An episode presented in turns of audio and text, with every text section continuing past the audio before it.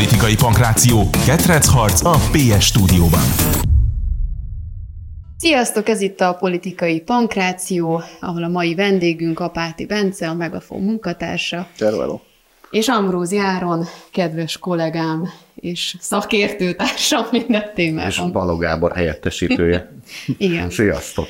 Sziasztok! A mai adásban tulajdonképpen egy témánk lesz, ami nagy port kavarta az elmúlt napokban. Ugye Emmanuel Macron azt mondta, hogy nem szabad kizárni a nyugati csapatok Ukrajnába való küldését, amire aztán tulajdonképpen mindenki azonnal reagált, hogy a Szijjártó Péter egyből leszögezte, hogy mi se fegyvereket, semmit nem fogunk küldeni.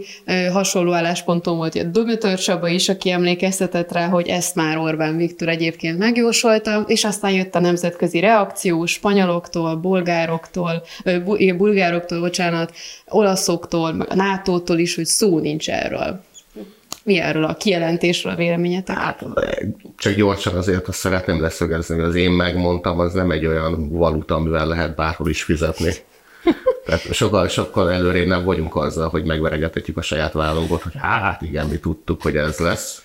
A másik ilyen, hogy is mondjam, feszültséget oldó megjegyzésem, hogy az elmúlt napokban, főleg, hogy ez az adás pénteken fog ugye kimenni, már mindenki megszólalta, hogy kommentálja a Macronnak a felvetését biztonságpolitikai jellemzők, katonai szakértők, nemzetközi diplomáciában jártas alakok, és akkor úgy gondoltuk, hogy a Bencével akkor olyan mi is szólalj meg, akik egyikhez se értenek.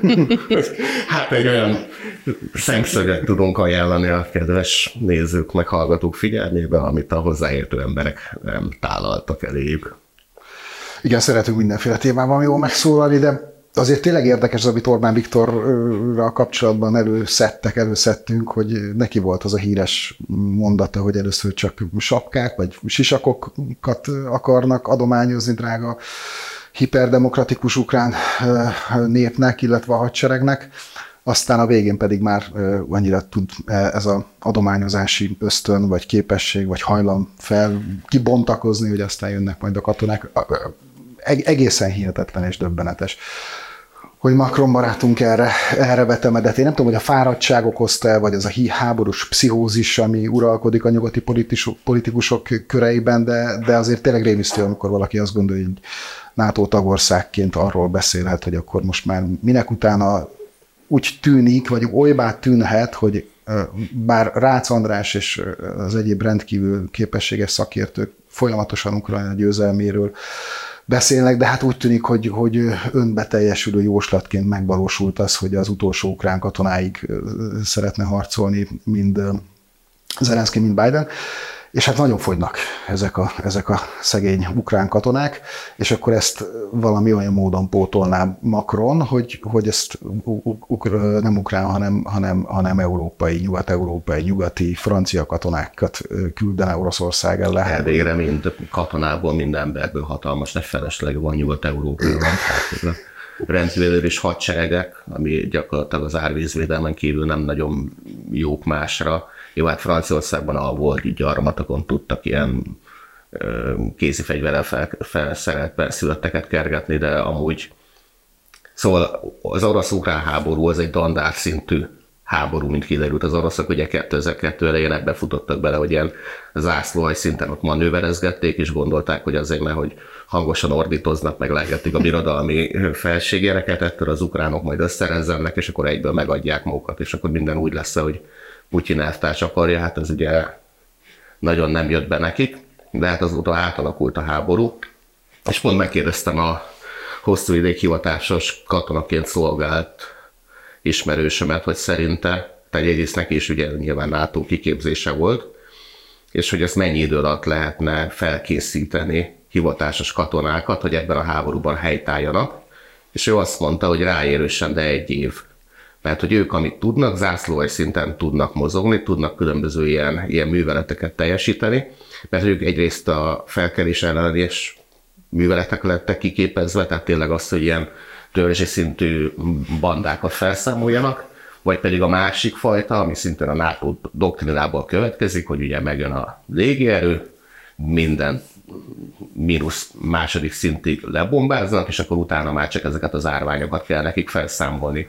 De nem tudnak egy 25 kilométeres frontszakaszon dandár szinten együtt mozogni, mert nem tudják, hogy hol van a másik, nem ismerik a kézjeleket, nem ismerik a hogy hogyan kéne a tüzérséggel együttműködni, tehát fogalmuk sincs, és az, hogy ne egymást lőjék le, tehát konkrétan azt mondta nekem, hogyha őket, hát nem őt, hanem a kollégáit kivezényelnék most a frontra, hogy akkor robotjénut védjék meg, meg a környező magaslatokat szállják meg, hát az lenne, hogy egymást ölnék meg. Tehát, hogy semmi értelme nincs. És akkor innen próbáltam valami értelmet keresni Macronnak a szavaiba, mert az a kiinduló hipotézisem, hogy Macron, főleg a nyugat-európai vezetők közül értem, azért egy, egy értelmes figura.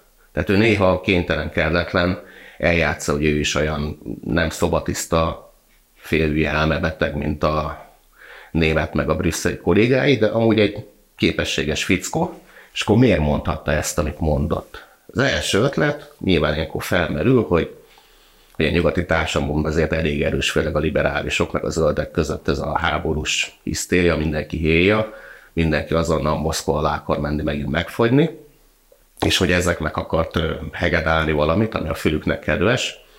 Csak hát Macron már nem újra választható, tehát neki nem kell most már nagyon a polgároknak a kedvébe járni.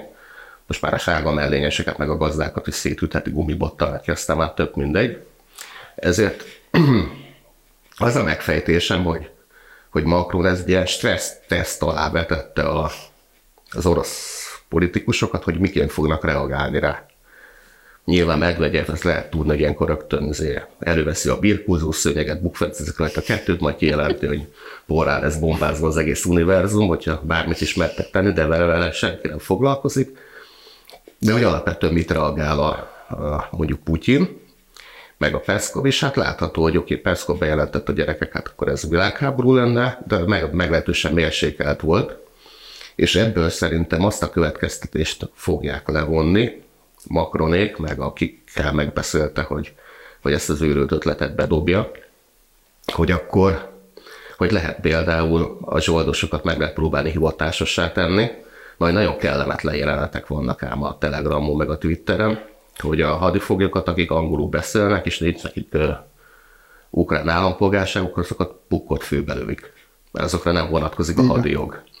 És viszonylag a, az Ukrajnában való zsoldos létnek így a marketing értéke az erősen lecsökkent. Mert tudod, 2022-ben, amikor ezek a lángoltak az orosz harckocsi oszlopok, akkor az ember úgy volt vele a gyerekeket, jól fizetem, és oldosnak lövök kettőt, utána Tinderen izé behozom a kievi kislányt, és ezért minden rendben van, pénznő, minden van ott. De hát most, amikor ilyen 40 kötője 60 százalék eséllyel 12 percen belül meghalsz a fronton, így viszonylag nehéz Nyugat-Európában toborozni, főleg úgy, hogy a hadifoglyokat, tehát a zsoldosokat le is lövik, tehát ott esély nincs a túlélésre. A másik pedig az, hogy, hogy kellenek kiképzők. Tehát, hogy a, amit te is említettél, hogy ember hiány van az ukrán hadseregben, hát igen, de az, hogy ember külsőn valakit megfognak, és kezében nyomnak egy kalasnyikovot, meg a fejére tolnak egy rohambilit, hogy na, akkor irány Donetsk, hát az 5 percig se fogod túlélni, tehát kell nekik adni egy kiképzést. Viszont mivel minden ukrán a fronton van, aki ki tudnak képezni, ezért ukrán kiképzők nincsenek a hátországban, tehát logikus feltételezés, hogy akkor a NATO tagországok, hogy tavaly 2023-ban, és ugye ott folytak ezek a kiképzések, és itt jön a kulcs, hogy mikor olvastatok ti olyasmit, hogy ezt meg azt a kontingens Németországba, Spanyolországba megtanították használni a, nem tudom, az Abrams harkocsit, a kereket cserélni. Ez vicces volt. Igen, a, a, Mert látsz, addig ez járt az agyam, hogy, hogy, hogy, hogy olvastam, hogy olvastam. Kicsit csalódottam el. Tudod, még el sem mosolyogtam. Szóval az szoktunk, hogy vicces vagy. Igen, csak nem volt kiemelkedő. Tényleg most már rögtön befejezem már, hogy elég Én meg sokat vártam, hogy szóljál, hogy nevethetek el, ahogy szoktuk. Szóval a, az azonosokat, meg a nacionalistákat el lehetett vinni kiképezni, kiképzések külföldre, de azokat, akik lembe külsőn összeszedtek a diszkóból, azokat, ha elviszed London mellé, hogy te most akkor megmutatod nekik, hogy hogyan kell a rövészárkot ásni, meg abban futkározni, az az első este oda fog menni a garizonnak az őrség, ő, őréhez, és azt mondja, hogy hát akkor engedj ki, légy szíves, mert szeretném az első, nem tudom, hol beadni a menekült kérelmemet, és egy angol nem fogja lelőni az ukrán katonát, vagy az ukrán leendő katonát, hogy bent tartsa a táborba. Az ukrán katonai rendészetnek meg nincs joga külföldön intézkedni. És nekem erős a gyanúm, hogy azokat, akiket összefogdostak, és nem nagyon akartak önkéntesként a frontra menni, azokat nem tudják külföldön kiképezni, meglépnek. És ezért kell NATO-nak a szárazföldi erejének egy részének, akik a kiképzéssel foglalkoznak, Ukrajnába települni. Most Izgalmas felvetések ezek, érdekesek. Nem, nem tudom, hogy nincs egy Igen, majdnem 10 perces monológ. Túl, túl tovább. De ugye az első, amire akartam reagálni, hogy egészen vérlázító és felháborító ez, a, ez a, az orosz propagandának ez a fajta szajkózása, és maximálisan el kell határolnom attól a kijelentéstől, hogy te ezek szerint ezeket a két-három hónapos kiképzéseket nem tartod elegendőnek ahhoz, hogy aztán a fronton érdemben meg tudjanak nyilvánulni az ugrákat. Bocsánat, Mert, ennyi, nem tartom ennyi... elégnek, hanem, hanem a katonai múltal rendelkező ismerőség. Itt ezen a ponton ezt. kell beszúrnom, amit az előbb imént is mondta, hogy ez is vicc volt. Tehát, természetesen, természetesen én, én magam is így, így látom. Tehát ez nyilván egy katonai szakértő azt mondja, ráadásul már-már harci tapasztalatokkal rendelkező ember azt mondja, hogy hogy az egy év, akkor az nyilvánvalóan egy év, bármit is mondjon Rácz András barátunk. De azt nem tudom, érdekes, érdekes. Az látszik, hogy, hogy, hogy most például, amikor a Izrael-Palesztin konfliktus kirobbant, akkor azért ott, ott nem egy ilyen kiáramlás zajlott Izraelből, hanem egy visszaáramlás. Most én most a katonakorú, katonaképes polgárokról beszélek, izraeli polgárokról, míg Ukrajna esetében inkább kiáramlást érzékelünk, tehát egyfajta menekülést, mint hogyha a harci, harci kedve az nem lenne, nem lenne ugyanolyan olyan mértékű, és miközben eleve sokkal kevesebben vannak, ahhoz képest pedig egyre még sokkal kevesebben lesznek, vannak azok az emberek, akik egyébként fegyvert fognának, kimennének a frontra, és az életüket meg a vérüket áldoznák az országukért bármit is mondjanak a háborús uszítással nagyon magas szinten foglalkozó propagandisták, ezt azért szerintem egyértelmű. Látszik. Az, amit mondtál, hogy hogy a nyugati kiképző táborok esetében igen magas az esélye annak, hogy beadják a menekült kérelmüket, és kvázi dezertálnak, ez megint csak egy olyan ö, jelzésértékű valami, ami azt mutatja, hogy, hogy hogy, bá, hogy, hogy Zelenszkinek ugyan van egy elképzelése a háborúról, de a, de a polgárok egészen máshogy állnak ehhez hozzá. És tök érdekes, mert pont veled beszélgettem, most azt nem tudnám megmondani, hogy egy műsorban vagy egy, vagy egy sör mellett, hogy, hogy, de az is lehet, hogy a hajóágyúban hallottam ezzel kapcsolatban, hogy mit mondtál, hogy szerintem egy évvel ezelőtt, hogy az oroszok azok eleinte mindig úgy indulnak neki egy háborúnak, hogy össze-vissza bénáznak, bénáznak, félváról veszik a dolgot, és akkor bukdácsolnak. És akkor egyszer csak leteszik a vodkát, elkezdenek egy kicsit gondolkozni, mozgósítanak még pár százezer embert, ez óriási országról van szó, és akkor felgyűrik az újukat, és, és, és végre sikereket érnek el. És most ez látszik, tehát azért az, hogy Macron mit mond, az egy dolog, meg erről beszélünk. Igen, de gyakorlatilag történt, mint ez a svéd háborúktól kezdve a Napóleon háborúkon át a második világháborúig bezárólag ez vége. Ez ment, hogy a oroszok folyamatosan hülyeséget hülyeségre halmoztak, hátráltak, hátráltak, hátráltak, a végén a Moszkvát is magukra gyújtották, csak hogy Napóleonnak ne legyen kajája, és akkor utána összeszedték magukat, és akkor megverték az ellenfelüket. Így, így, én nem vagyok töri szakos, úgyhogy én mindig csüng, csüngeni szoktam áhítattal a, a szavaidat, és hiszek neked, de mert csak ugye Macronnál tartunk, de azért mégiscsak arról van szó, hogy két éve tart, több mint két éve a háború, és ami most történik a fronton, az hát a legkevésbé sem azt mutatja, amiről eddig nekünk beszéltek. Arról nem is beszélve, hogy ezek a csodálatos, hatásos, fantasztikus szankciók sem váltották be azokat a, a, az ígéreteket, amikről szó volt.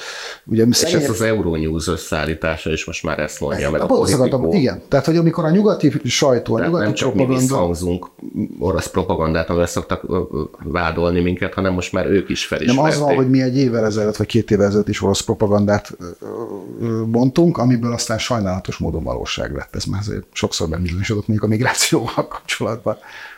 És arra mi a véleményetek, hogy például a bolgár államfő azt mondta, hogy ő így szemléli itt, amit Macron mondott, de hogy lehet, hogy ez csak egy ilyen teszt, hogy hogyan reagálnak rá a többiek. És hogy igazából egy ilyen szűrés, hogy na, akkor mehetünk, vagy nem. Ez az egyik, a másik pedig az, hogy a bolgár kormányfőnek láthatóan volt gyerekszobája, tehát hogy udvariasan reagált a Macronnak a felvetésére, és nem pedig berúgta az ajtót, és ezt mondta, hogy te hülye vagy. nem, a kormányfő azt mondta, hogy te hülye vagy, így burkoltan. Ez az államfő volt, aki azt mondta, hogy nem lehet esetleg az, hogy hogy, hogy itt ez csak egy ilyen teszt volt, hogy megnézzék, hogy hogy reagálnak. Persze, persze, arra mindig kíváncsiak vagyunk. Igen, de például az, hogy a, a fronton mi a helyzet, ez a másik nagy rádöbbenésem volt, hogy a elmúlt két évben ugye mindenféle csoda fegyverekről olvashattunk. Az először ezek a török gyártmányok, bajraktár, drónok voltak a csoda fegyverek, amik elég jól megpirították vele ott a orosz oszlopokat, harckocsi oszlopokat, akkor utána Javelinek voltak, hogy hú, hát mindent elhárítanak vele, azt is, ami nem jön. Utána a, a távolsági precíziós fegyverek, és a, illetve a HIMARS első körben, utána a franciák, a Scalpot, az angolok a Storm Shadow-t szállították, utána jöttek a, a leopárdok, amik elpusztíthatatlanak, ugye a Brandire is megírta, ugye minden ilyen független objektív sajtótermék, hogy a Bradley az egyszerűen az egy, az egy csodafegyver, az mindent meg fog változtatni, utána nyilván az Ebrens is csodafegyver, és az F-16-osok lesznek a következő csodafegyverek. Aztán megjelent fronton tényleg egy csodafegyver, hát nem csodafegyver, nem Wunderwaffe, csak tényleg ilyen game changer, megláthatóan eredményesen használják méghozzá ezek a 60-80 éves old school bombák, amiket rászereltek két terelő lapátot, hogy valamennyire lehessen irányítani, és a rövid hatótávolságú légvédelmi eszközök ható körén kívülről elengedik a repülőgépek, és akkor 500 ezer, meg 1500 tonna, meg most már hallottam, hogy van 3000 nem tonnás, a kilogrammos ilyen töltet, ilyen bunkerromboló, és akkor azt bedobják a, az ukrán erődítményre, a Avgyívkánál is például, és akkor hirtelen tartatatlanná válnak ezek a pozíciók. És ugye ezeket a fegyvereket kb. két hónapja kezdték el használni az ukránok, nem, oroszok. oroszok, és hát láthatóan hát elég eredményesen teszik, hát az a Avgyívkánál Szerintem minap olvastam, hogy a vége fele már ilyen napi 50-60 repülést hajtottak végre. Ami azt jelenti, hogy ha naponta 50 ilyen 1500 kg-os bomba becsapódik abba a kózjárba, aminek a pincébe próbál meghúzni magadat, is mondjam, az eléggé kellemetlen teszi ott a létezés mindenféle formáját, és nem lehetően adták fel, vonultak ki, hiába mondták azt erre az új vezérkari főnökről, a szírhéről, hogy ez, ez, ezt nem tapottat, nem hátrál soha, utolsó emberig tartja az erődítéseket, de hát akkor kénytek, kénytek voltak kivonni a csapatokat, és, és láthatóan mennek tovább az oroszok annak ellenére, hogy a világ legelaknásítottabb területén mozognak, tehát nem olyan egyszerű mostanában egy, egy felbomló hadrendű védekező csapatot üldözőbe venni, mint a második világháborúban volt, mert az ember tudom, felelőtlenül egy nem feldérített telepre kimegy 20 méter után már aknára szalad. De ennek ellenére már a következő védelmi vonalat is megbontották, ahova elvileg vissza kellett volna vonulniuk rendezetten. Igen, hát és érdekes ez a visszavonulás, mert azért is olvasni lehetett, hogy Zelenszky, aki időnként fő parancsnoknak identifikálja magát, nem örült ennek a lépésnek, és pont a általad említett ukrán, milyen, milyen, milyen neki a státusza, segíts már, vezérkari főnök, vagy főfő, tehát a leghadseregnek a fő, hadsereg főparancsnoka talán? Igen. Igen, hadsereg főparancsnoka javasolta azt, hogy hát az mondjuk az a pár tízezer halott meg, ez a párom ezt nem ér annyit, hogy továbbra is uh, tartsuk magunkat. Bakhmut esetében is láttuk, hogy, hogy hogyan változik a kommunikáció egy-egy város esetében, emlékszel, hogy az nem stratégiai jelentőségű, aztán stratégia, mindig, mindig attól függött, hogy az oroszok... három vasútvonal futott ja, össze, de nyilván nincs semmi jelentősége. Persze, csak az oroszok sikereket értek, hogy az sosem volt stratégia, ha éppen ukránok, akkor ez egy nagyon fontos stratégiai jelentőségű, jelentőségű város. Uh, és, és látható, hogy, hogy a, a, sose, a, a, a, a, segíts nekem. Avgyívka. Avgyívka. Én sem vagyok benne biztos, hogy jól mondom, mert ezeket a Sokat az évet jött a közepére. Igen, ezek a csehszlovák nevekkel. Igen, nagyon, nagyon, nehéz, nagyon nehéz hogy... Akkor ez egy jó török név, azt használjuk. Azt, azt tudjuk. ez a másik ukrán Igen, azt meg átneveztek Art, Artemos Igen? csak hogy, csak hogy hogy saját engem jobb kedve derítsenek. A30. és ki, és az, igen, igen, igen, igen, az az. És Kiev is Kiev, nagyon kell figyelni rá. Hogy, hogy itt viszont már nem próbálkoznak ilyesmivel. Itt azért lehetett a 4 4 és a Telexen is olvasni olyan elemzéseket, hogy ez az előbb említett város, amit majd kiderül, hogy hogy kell mondani, ez bizony tényleg egy komoly fájó veszteség volt már az, hogy elesett, és, és már a visszavonás sem úgy jellemezték, ahogy szokták, tudod, ez mindig az van, hogy rendezetten, stratégiailag, sőt, valójában sokkal jobban jártak az ukránok azzal, hogy kivonultak, mindig így szokott lenni, most már ezt is kétségbe mondták. Elég, elég ellenítélhető módon az oroszok feltöltöttek a különböző ilyen videó megosztó csatornákra ilyen felvét, felvételeket, hogy hogyan ilyen összeverődött csapatokban gyakorlatilag a fegyverzetőket hátrahagyva pucolnak ki, nyilván ahogy mi más tehettek A pánikszerű szót keresett szerintem. Hát annál azért rendezettebbek ezek a harcedzett alakulatok, de hát próbáltak megmenekülni, és akkor ugye két oldalról meglőtték őket, de aknagránátoktól kezdve a lenszetek, drónokkal, meg minden. De csak így a Zelenszkit említetted. Egy tök érdekes dolog, hogy szintén rebesgetik, hogy Zelenszki azért adott parancsot, akart, hogy Abgyívkát mindenképpen tartsák meg, mert hogy most már úgy van vele, hogy ő nem hiszi el azokat a jelentéseket, amit kap a vezérkartól. Hogy szerinted direkt direkt sokkal rosszabbra, rosszabbul festik le a helyzetet, mint ami van, mert hogy ugye a tábornoki kar az ugye a vezetőt mindig hát, hátba döfi. De azért hallottunk már ilyet. Nem? Tehát, hogy az Igen, ez, ez már a bunker Igen, szint. ez a bunker szindrómuk az űrről. Igen, és, és a Bakmut kapcsán még a 4 szóba került nekem, az a, sosem fogom elfelejteni, de ez a legszórakoztatóbb cikk volt, amikor megfejtették, hogy Bakmut egyáltalán nem fontos, csak azért akarják az oroszok megfoglalni, elfoglalni, mindenképpen, mert szükségük van a Bakmutban található sóra. Tehát egy kősó, mint a világ egyik legkúrensebb és legdrágább terméke. Jó, de hát... Viszont ugye a hírefemre lejárt az időnk, mint ilyen igen. Segédműsor. Köszönöm, igen, a stopper óra megszólalt. A stopper óra kezelője. igen, igen. Hát köszönöm szépen nektek ezt a beszélgetést. Én okosabb lettem, reméljük, hogy a kedves nézők, hallgatók is. Ennyi volt már a politikai pankráció. Sziasztok!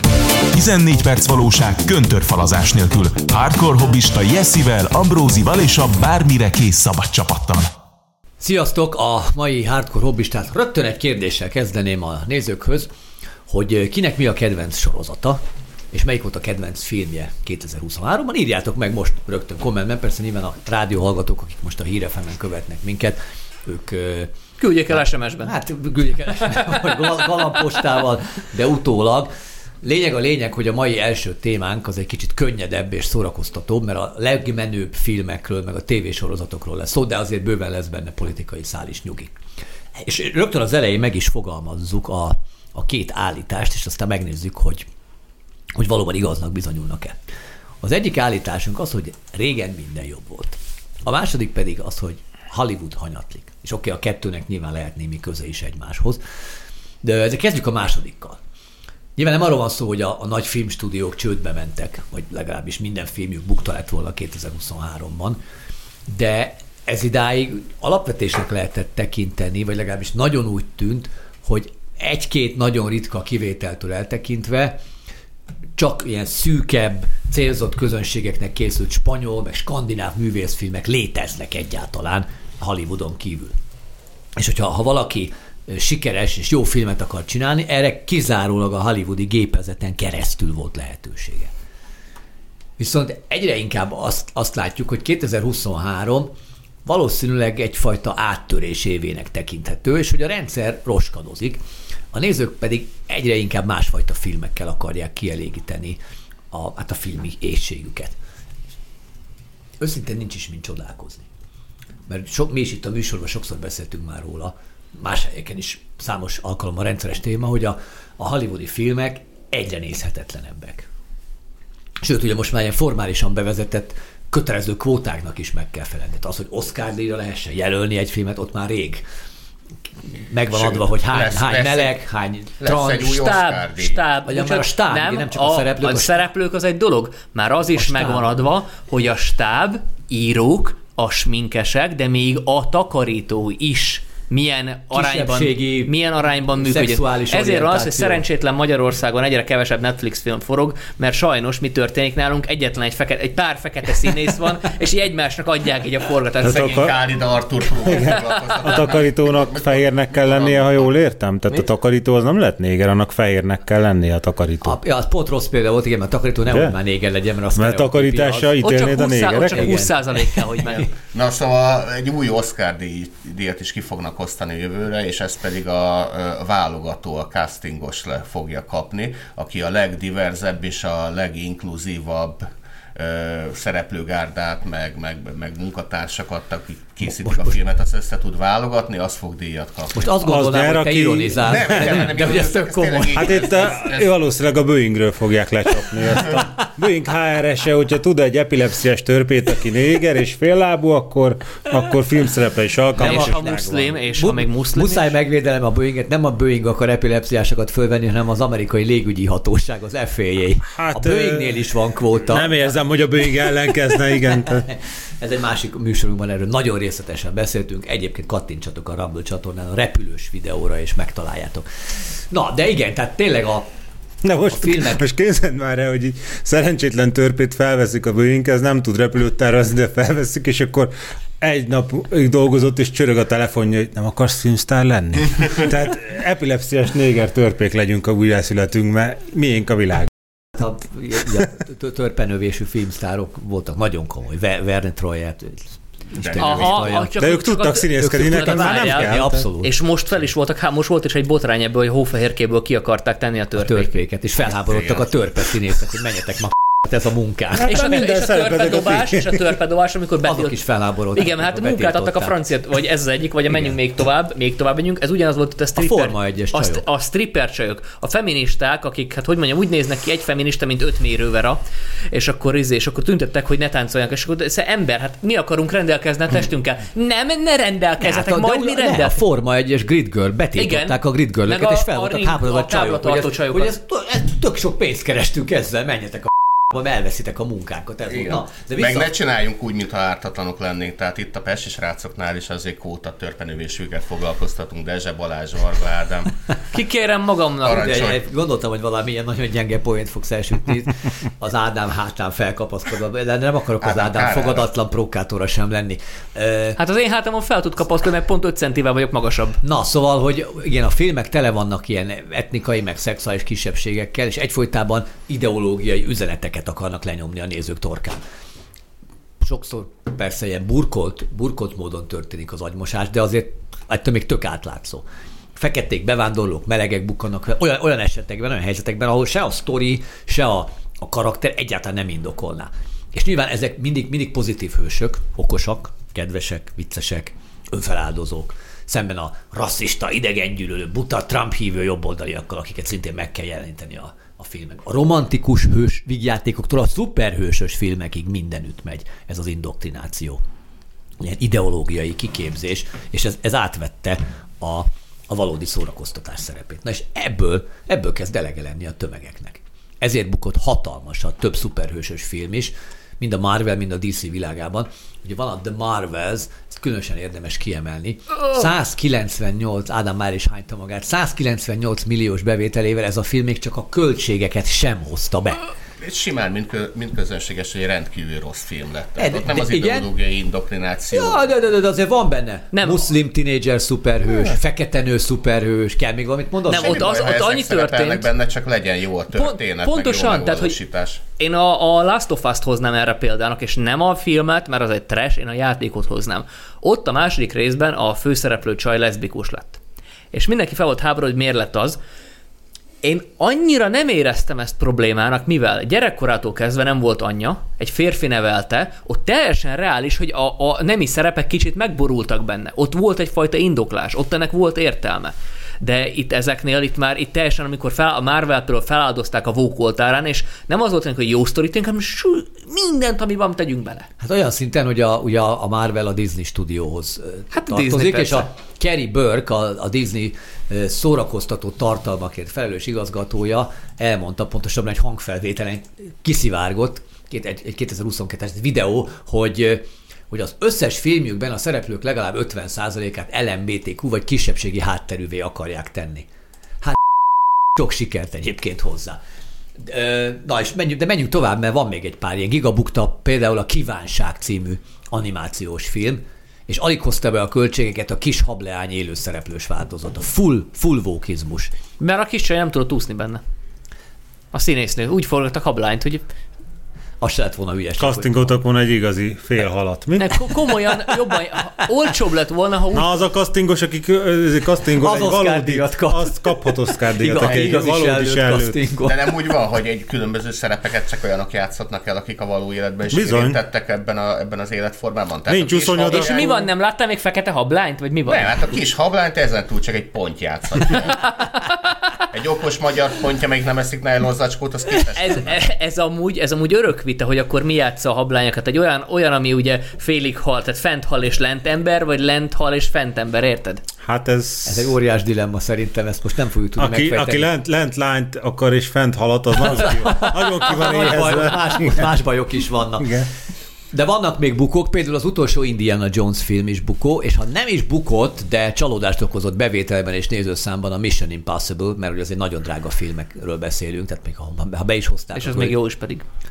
A Mission Impossible azok régen jók voltak. Azok régen nagyon jó. Hát régen az De- Indiana Jones is az, jó az volt. Pláne, abszolút. De csak ilyen, ilyen filmek, ilyen szarul teljesítsenek, azért ez korábban elképzelhetetlen lett volna. Hát jó, de akkor nem volt 80 Hát éves a legalább a Harrison Ford. forgatóki, forgatókönyvírók között volt egy epilepsziás, elektrikus törpe. Kellett, hogy legyen. Igaz, a történet rendkívül unalmas volt és vontatott meg rossz, de legalább divers volt az alkotó. Na de azért fontos, hogy nem minden hollywoodi film bukott tavaly nyilván, mondta. És, és, és éppen az az érdekes, hogy, hogy voltak olyan váratlan sikerek, amely, amelyeket olyan filmek ö, hoztak, amik abszolút a, a régi hollywoodi áramgyár ö, korszakot idézik, amikor még nem volt minden második karakter fekete, bevándorló, vagy meleg. És a, a, az egyik ilyen kiugró példa, az feltétlenül a Super Mario Brothers, amely 1,36 milliárd dollár bevételt hozott világszerte, és ezzel az év második legsikeresebb Ez a kis hablánynak a, hány, a Marvelaznak, bocsánat, hányszorosa? Jó szem, hatszorosa? A, a hét. Tő- Hét, igen. Hat hétszeresség. A kis hablánynak, bocsánat, a Marvelznek, Marvelznek. ami tele van szuperhős, a legeladottabb franchise. Igen. A Super Mario Brothers,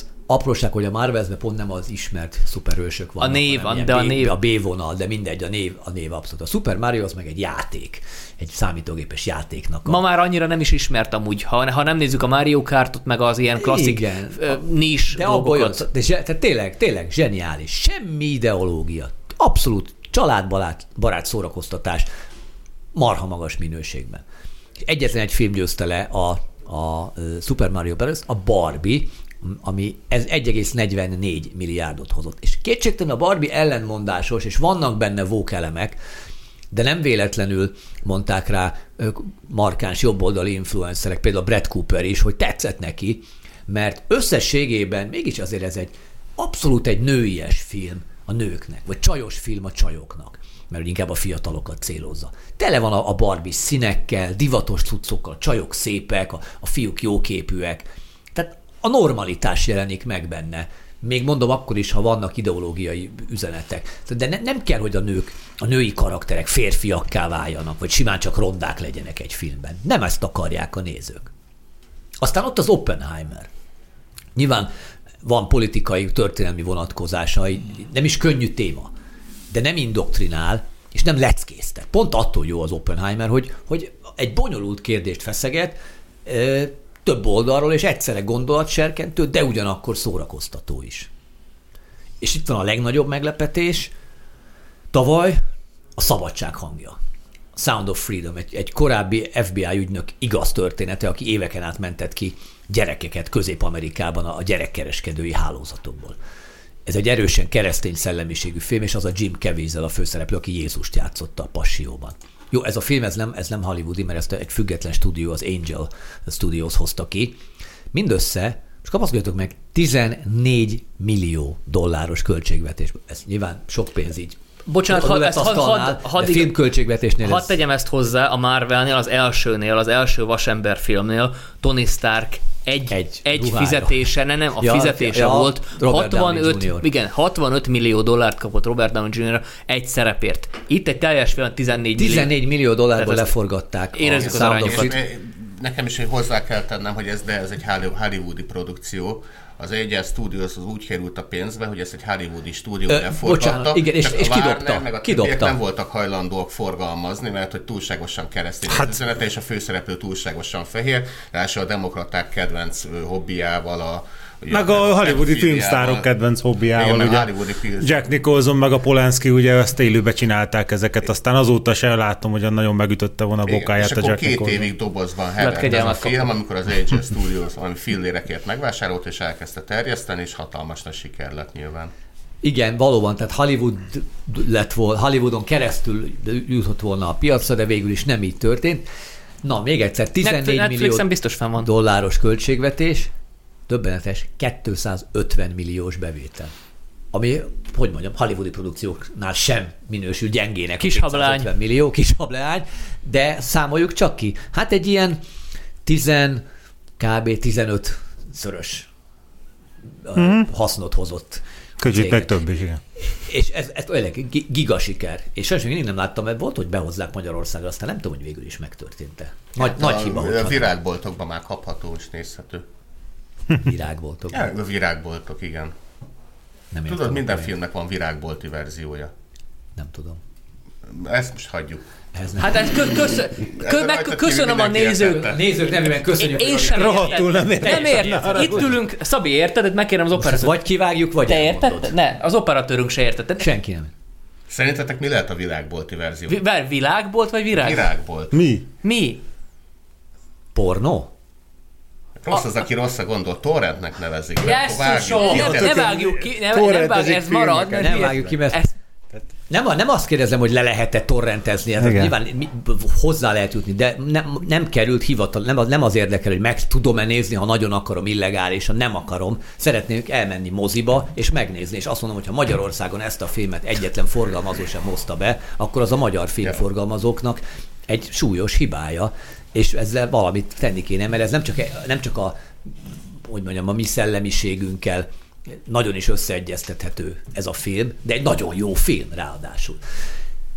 De menjünk tovább, ne feledkezzünk meg két japán filmről se, amik óriásit mentek 2023-ban. Az egyik a, a Fiú és a Szürke Gém című animációs film, a másik pedig a Godzilla minusz egy, hát két teljesen más műfaj. tényleg De mindkettőben, mindkettőben hangsúlyosak a családi értékek. Ez Jó, a, ez fiú a, is A Godzilla-ban kimondott. Igen, a fiú és a szürke gém az előnyel indul, mert a Miyazaki az tud filmet készíteni. abszolút. Nagy, nagyon. Jó, de a japánok amúgy nem rosszak ebben, az, hogy nincs a Hollywood. A, jap, a japán horror az világhírű. Tehát a japán horror az Igen. nem, hogy egy láncfűrészes megy és darabokra Nem, vág, ez- hanem az idegeiden és aztán táncolnak. remékelik Hollywoodba, Persze. és akkor azokat Meg a Miyazaki-tól a Csiriót is, meg a Vándorló Palotát is érdemes megnézni. Szintén virágbolti verzióban hoz- hozzá lehet jutni, amit nem értettek. Na, szóval egy, és egy, te tényleg mindegyik ilyen hagyományos, no, normális ö, családi gondolatok jelennek meg. Igen, a Godzillában is, tehát ott, ott is ez, és, és sehol nincsen Godzilla tojást rak, vagy ne?